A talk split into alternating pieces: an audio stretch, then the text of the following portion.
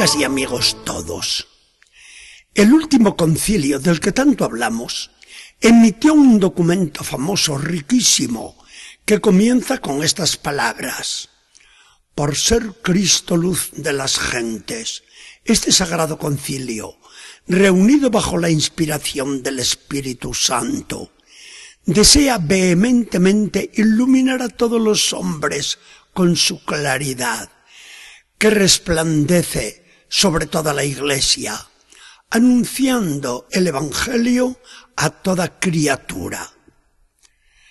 No podíamos traer mejor comentario que estas palabras al Evangelio de hoy. Una vez más, que nos encontramos con la imagen de la luz, tan querida de la Biblia, la palabra de Dios. Y todo el pensamiento del Evangelio lo podríamos resumir en esta proposición. Dios es la luz eterna. Jesucristo es el esplendor de la luz de Dios. La Iglesia es la difusora de la luz de Cristo en el mundo. Y cada cristiano es antorcha que esparce luz a su alrededor. No significan otra cosa estas palabras de Jesús, dichas a sus discípulos allá en el Sermón del Monte. Ustedes son la luz del mundo. ¿Ha podido Jesús decirnos algo más sencillo, más profundo y con menos palabras sobre nuestra vocación cristiana? Dios es la luz verdadera y la fuente de toda luz. Es Dios el que dijo que sea hecha la luz y la luz lo llenó todo. La luz es la primera criatura, la más bella, la más inocente y la más pura, que nos dice como ninguna otra lo que es Dios y lo que es también Jesucristo, luz de la luz. En un momento solemne de su vida, Jesús se encontró en Jerusalén durante la fiesta de los tabernáculos, cuando la lucha con los jefes del pueblo estaba en un punto culminante. En esa fiesta tan popular se desarrollaba en el templo una ceremonia singular.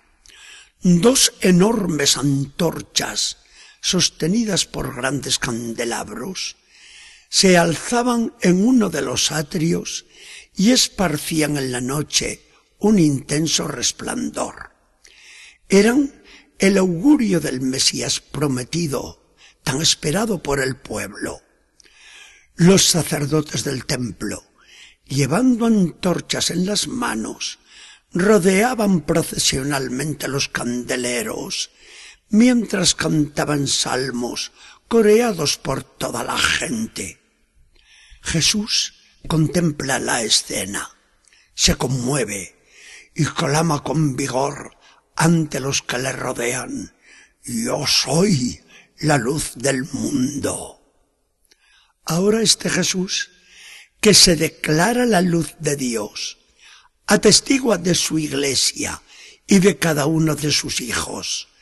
Ustedes son la luz del mundo. Yo recibo la luz del Padre. Ustedes la reciben de mí.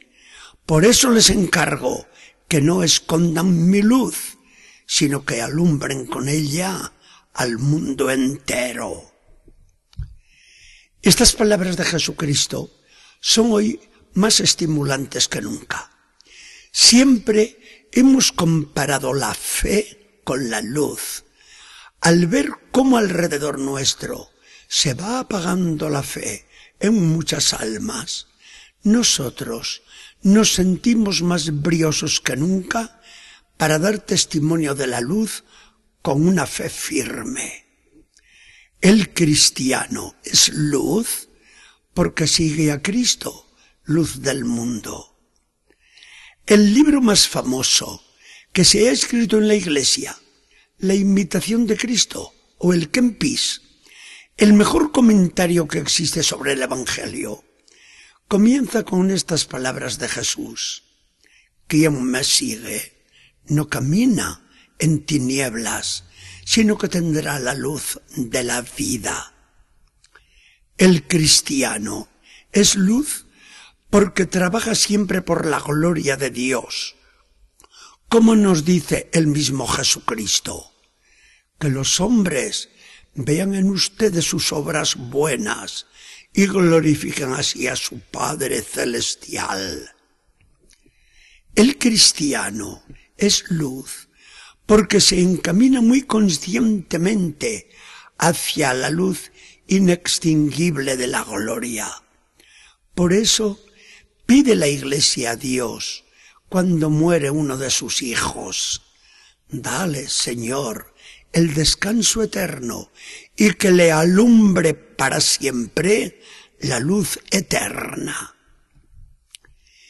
Y cómo el cristiano mantiene en sí la luz de Cristo y cómo acrecienta sobre todo esa luz.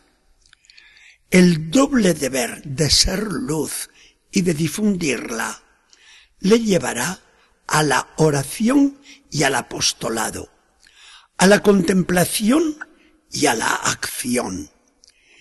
En la oración, más que nada, nosotros nos hacemos luz. Una escena de la Biblia nos lo dice con elocuencia singular. Bajaba Moisés del monte Sinaí y en el campamento de Israel se oía el grito de la gente que se preguntaba, ¿qué le pasa hoy a Moisés? ¿Qué es eso? Miren cómo resplandece su cara. Pero Moisés no se daba cuenta del fenómeno observado por todos el cual obedecía a que Moisés había estado hablando con Dios, como dice la misma Biblia. Esto es lo que hace la oración en nosotros cuando rezamos. Nos ilumina con la luz de Dios. Si la oración nos llena de la luz de Cristo, el apostolado nos la hace difundir. ¿Puede un cristiano negarse a ser apóstol? El metro cuadrado en que se desarrolla la vida de cada uno debe estar iluminado, bien iluminado.